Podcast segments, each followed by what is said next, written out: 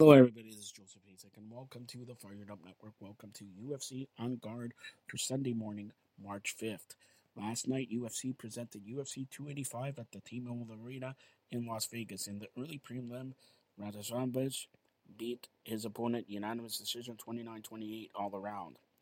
Barsat beat his opponent uh, unanimous decision 29-28 all around. Ricci beat him submission armbar round 2 214 in Selman beat Martinez. Majority decision, majority draw actually, uh, 28 28, 28 27, 29 26. Garry beat Zong. TKO punches ground and pound. Round 3, 422 in. Also, Barant, the Canadian, beat Marquez TKO. Round 2, 412 in. Rebus beat opponent. Unanimous decision 29 27, 30 27, 30 27. The Blues beat Brunson TKO ground and pound round two, 459 in. Garbrandt beat Jones unanimous decision 29 28 all around. Now on to the main card. Nico beat Pickett submission arm triangle choke round one, 254 in.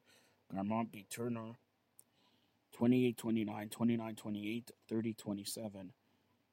Rakhimov beat Neal submission rear naked choke round three, 317 in. Grasso is your new women's flyweight champion by defeating Shevchenko. Submission rear naked choke round 4 434 in.